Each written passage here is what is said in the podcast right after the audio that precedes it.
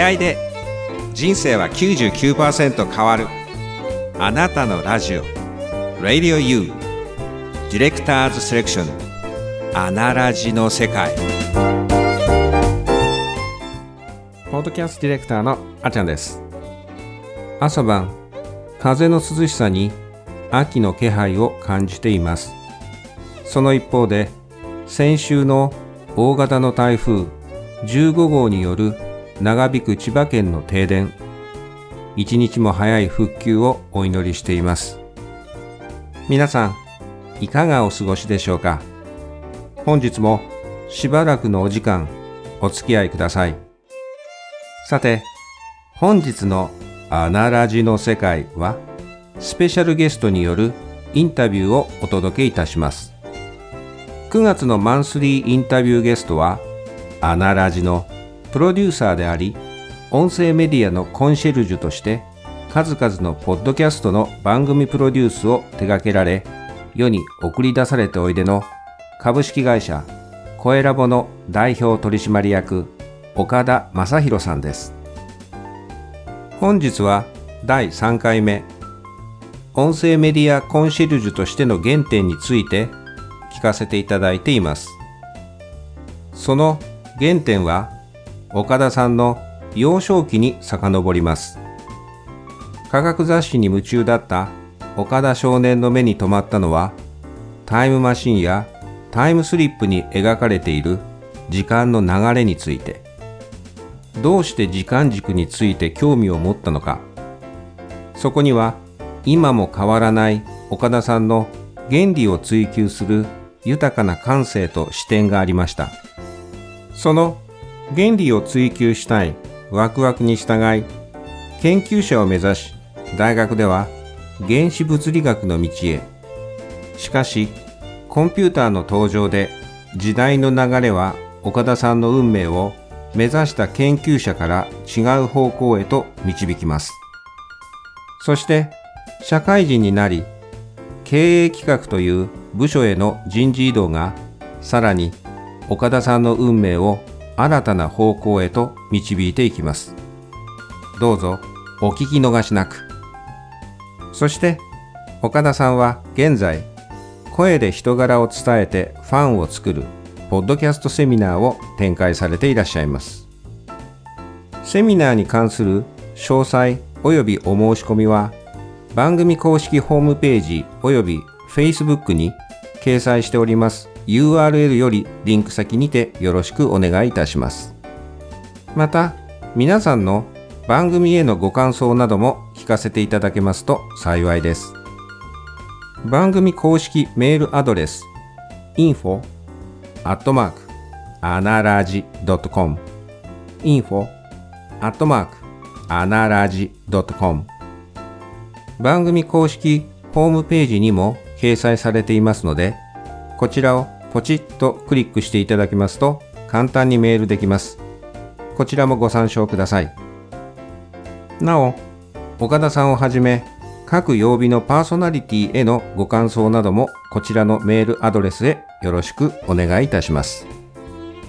番組タイトルや曜日など宛先を懸命に書いていただけますと幸いです。それではお待たせしました。岡田正宏さんのご登場です。ポッドキャストディレクターあちゃんでした。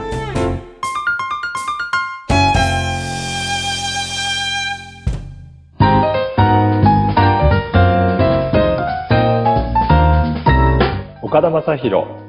アナラジの世界。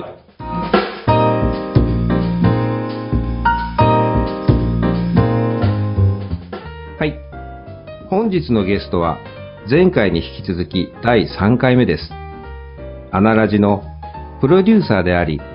音声メディアのコンシェルジュとして数々のポッドキャストの番組プロデュースを手掛けられ世に送り出されておいでですご自身もポッドキャストの番組、経営者の志、そして、ポッドキャストの配信で人生が変わるのパーソナリティでいらっしゃいます。株式会社コエラボの代表取締役、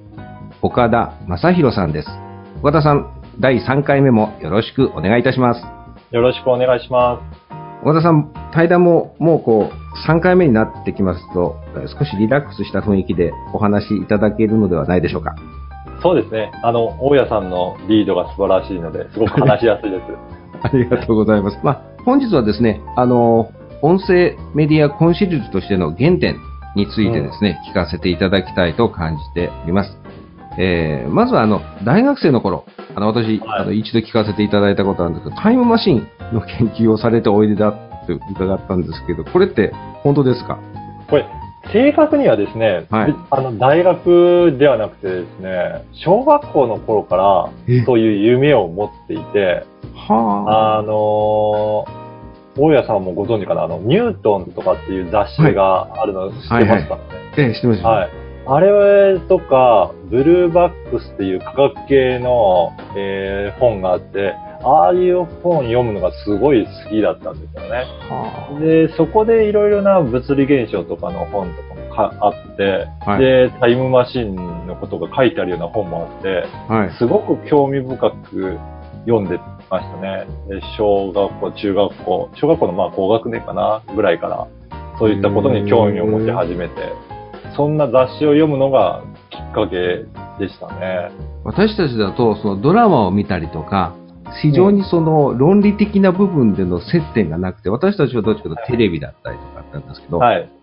テレビもありましたよね。バックトゥーザフューチャーとかやってた頃だと思うんですけど、そういうのも見たりとかしてましたね。あ、そうなんですね。それからさらにちょっと踏み込んで、はい。じゃあ論理的にはどうなってるんだろうっていうところにもすごく興味があったので、それを科学雑誌とかから、あの、突き詰めていって、考えていったっていうところがありますね。えー、興味深いですね、そこは。そうしますと、大学入られた時のご専攻っていうのは、ちなみに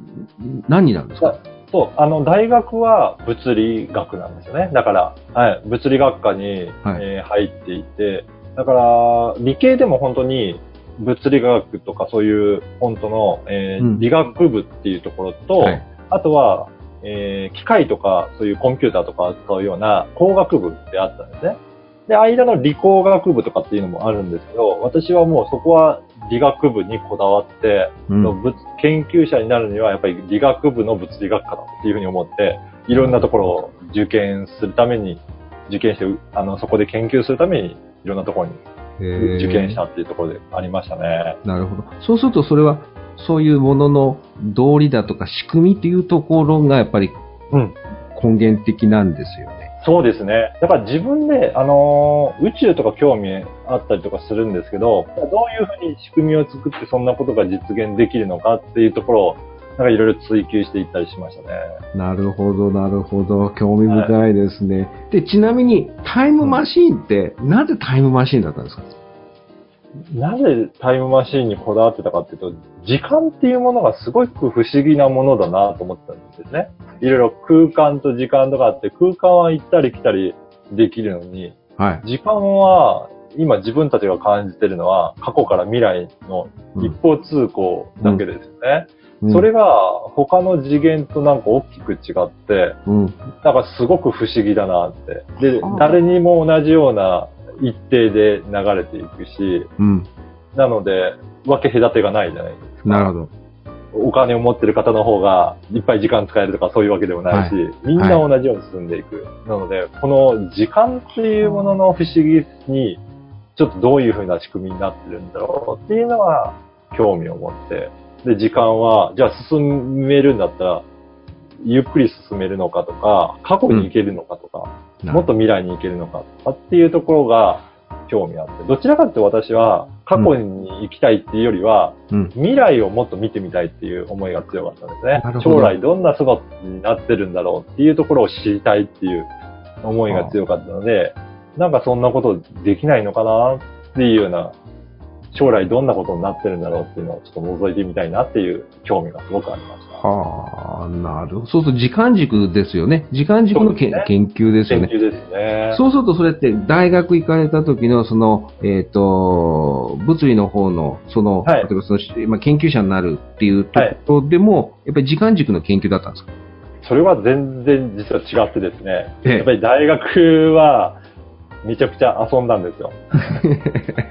なるほど、テニス部に入って、えっ、と、まあ、部活とかもやったりとか、で、一人暮らしを始めたので、うんいろいろ夜中まで遊んだりとかして、なかなかそこには熱が入らないところもありつつ、うん。まあでも大学院まで行こうっていうことで、うん。大学院は、えーと原子核物理。で、何をやってるかっていうと、はい。まあどういった原子核の状態が安定してるかっていうことで、うん。そういった研究をしてたんですが、私が入ったその研究室は、あのーちょうど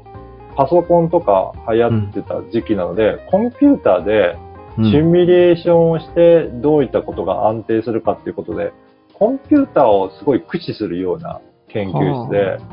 ちょうどその頃に出て始めたインターネットやコンピューターっていうのが、実はやりながらだんだんそっち側の方が面白くなってきたっていうのはあるんですよ。なるほどね。だから夜中の間ずっとテレ放題って、大家さんご存知ですかね、うん、してます。はい。テレ放題の時間、ずっと夜中中繋いでまくって、インターネット、その、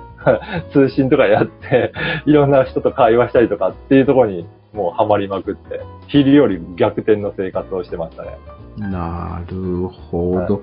そこからコンピューターの世界にどちらかというともう、はのめり込んでいったっていう、うんような感じですね。なるほど。そうすると、学生時代はその、そまあ、時間軸の話とはまた別ですけども、別ですけどはいだけど、別な引き出しができたんですよね。その、要は、その、世の中の仕組みとして、今のようなネットの時代というか、SNS の時代というのか、そういうものが、こう、インフラが整備されていくときの初期段階のその、世界ができていくところで、携わって、面白みを感じていくっていうところのスタートなんですね。だから自分自身でもプログラムを組んだら、はあの、いろんなことがコンピューター上で実現できていくっていうところにの面白さがうん。すごく感じて、なので、そういったことを研究のところでも物理を携わりながら、なんかコンピューター扱えるようなところないかなっていうので、まあそういったところを選んだっていうのもありますね。なるほど。そうすると、その後に、まあ、システムエンジニアとしての、はい。その、えっ、と、土台っていうのがきっかけだったんですね。出会いだったんですね。まさにそうなんですよ。で、その大学でずっと研究しようかなとも思ってたんですけど、やっぱりその、コンピューターとかシステムを使ったうんビジネスをしたいなと思ってき始めたんですよね。うんなので、そこからはもう大学に残るんじゃなくて、やっぱり就職して社会に出て、うん自分でビジネスの世界に入っていきたいなっていう思いがあって、それを今得意なとか興味あるコンピューター、システムエンジニアっていう道がすごくやってみたいっていうふうに、だんだんという思いが強くなってきましたね。なるほど。そうすると、そのキャリアシフトする、ちょうどターニングポイントだったんですね。そのあたりが。そうですよね。それはありますね。面白いですね。でもまあ、基本的にはその理論的なこととか、その物事の仕組みだとかっていうのがベースにあって、それはまあ、最初はタイムスリップっていうお話から、まあ、あまあ、タイムマシンっていうような、えーお話で時間軸の話になって、その中でまあ時代が、そういう仕組みが変わってきて、まあ、はいシステムエンジニアの方の、えーまあ、きっかけが、ちょうどターニングポイントとしてキャリアシフトされたのがその時期なんですね。そうですね。まさにそうですね。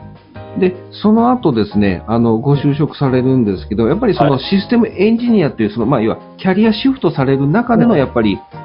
業種で出したんですよね。そうですね。それで、最初のうちは、あの私自身もプログラマーとして、いろんなシステムに携わって、うん。プログラムをしていって、作っていく。ところがメインで面白く作っていったんですね。でもまあ、あのー会社ですので、いはいろいろ組織もあるので、だんだんともう単なる一担当者から、チームをまとめていくようなチームリーダーにうんだんだんなっていって、うんじゃあ、あの、いろいろな同じメンバーと一緒にシステムを作り上げていく。うん。チームとしてシステムを作り上げていくっていうところに移ってきて、それがだんあの逆に面白くなってきたんですね。チームとして仲間と一緒につ作り上げていく。それにはあの一人で作るよりも、うん。なんかいろいろな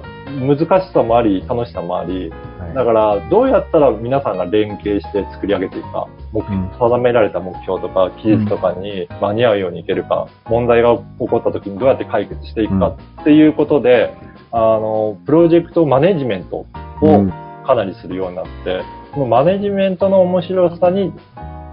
だんだんと、あの、ハマっていくようになって、途中からは、自分はもう別にプログラム作んなくていいやってなって、うん。それで、あの、それはそれの専門家に任せて、うん。プログラムの研究はもうそちらの人に任せて、じゃあ自分はどうやったらチームがうまく回って成功に導いていけるんだろうっていうことに、すごく興味を持ってましたね。ドラッガーのマネジメントとか、ああいう本も読み出したりとか、いろいろその頃はすごく書籍読んだりとか、セミナーで勉強したりとか、そういったことをやりながら、あの、マネジメントについて、すごく勉強してきた時期ですね。なるほど。うんそうすると、まさにその、今、ご経営をされてらっしゃる、まあ、そこも一つのシフトの時期ですよね。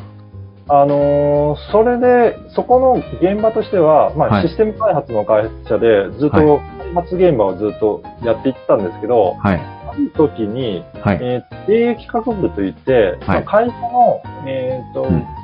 社長直下で、会社と経営に携わるような部署の移動が命じられて、まあ、そこに2年間だけなんですけど、はい行ってた時期があるんですね。はい。でそこでは、社長をはじめ、あのー役員の方だったりとか、それ、うんあのそういった、あの、経営層の方とうん。接する機会が、普段だとあの、開発の現場では、うん。そういう方とお会いする機会なかなかないんですが、そういった方たちと接して、会社経営について触れる機会を得たっていうのは、そこでも大きな経験になったなと思いますね。経営企画っていうところですと、会社がどういうふうに動いていて、どういう人がいてっていうところがこう、見れますもんね、仕組みがね。あのー共通部門の経理部の方だったり、総務部の方だったり、はい。人事部の方だったり、うん。そういったが普段開発の現場とはなかなか馴染みのないような方たちともすごく密に連携取りながら、会社の経営っていうものを携わっていくことができたので、あ、それでこういうふうに会社成り立ってるんだ。あとは会社の、まあ、経営状態を示すような、うん。あの、資産表とかそういったところとか、あの、見ることもあって、まあ自分自身実際にそれでどういう数値を見ていくかいいのか、会社経営には大切なのかっていうことも、まあそのあたりも、あの、触れる機会があったので、うん。やっぱりそれをしっかりやれたっていうのは大きいですね。まさにあれですね。その土壌にやはりそのお考えがあるからこそ、そこのご経験をご自分の中にこう取り込まれて、今度インプットした後に今度アウトプットとして本社を設立されたように、今のお話をね、聞はいかせていただくと感じますね。はい。やっぱりその経験はすごく大きいなってありますね。なるほど。そうすると、すべての経験の、えっ、と、うアウトプットの、まあ一つの、えー、なんていうかな、あの、総決算みたいな形で、御社を、こう、設立された時に形作られたんだなっていうようなね、こう、目標にしていったらとか、何を感じたらいいかとかっていうきっかけにもなるかなと思ってお話を聞かせていただいてるんですけど。まそうですね。確かに無駄な経験は後から考えるとないっていうのもあると思いますね。だから、うんうん何をやるにしてもそこを経験しとくっていうのは後に振り返ると良かったなと思います。なるほどね。その経験をすごくその、キャリアアップの中で先入観がなかったりとか、ニュートラルな感じで、すごい素敵なあり方を常にお持ちだなって真ん中に据えられて、で、まあ、そういう時代の潮流っていうのかな、流れっていうのを感じ取る鋭いやっぱり視点が終わりになるんで、そういうことを育んでいらっしゃったんだなっていうふうにね、今お話聞かせていただいてすごく感じたんですけども。大家さんが今おっしゃっていただいた、あの、先入観のないとかニュートラルとか、まあ、そうポジティブとかっていうのは、結構意識してた部分ではあるので、そこはそういった意識、あの、思いで続けていこうっていうのは、はい、ありますね、常に。うん。で、現在、その、はい。岡田さんがですね、そういうことも踏まえて、えーっと、声で人柄を伝えてファンを作る、ポッドキャストセミナーっていうのを展開してらっしゃるんですよね。はい、そうなんです。もうすでに毎回満員御礼で大盛況なセミナーなんですけど、9月はすでにもう満席ということで。あ、そうなんですよ。あのー結構もう2週間ぐらい、ちょっと早い段階で、えー皆さん応募いただいて、満席になって、大変好評いただいております。素晴らしいですね。あと10月と11月の開催スケジュールがあるんですけど、これが10月の3日の木曜日、13時30分から16時まで。で、10月の16日の水曜日の18時30分から21時まで。で、11月が5日の火曜日は13時30分から16時までの、今のところ、あの、3日間は決まってるんですよね。はい、そうですね。なので、えーただこれ来週までにね、10月、11月のスケジュールも満席なんじゃないかなとちょっとね、感じてるんですけども、まあ、はいそんな御社のね、セミナーをはじめ、今後の活動については、来週最終回になりますけれども、第4回目で聞かせていただきたいと感じております。太田さん、今日はありがとうございました。また来週よろしくお願いいたします。はい、ありがとうございました。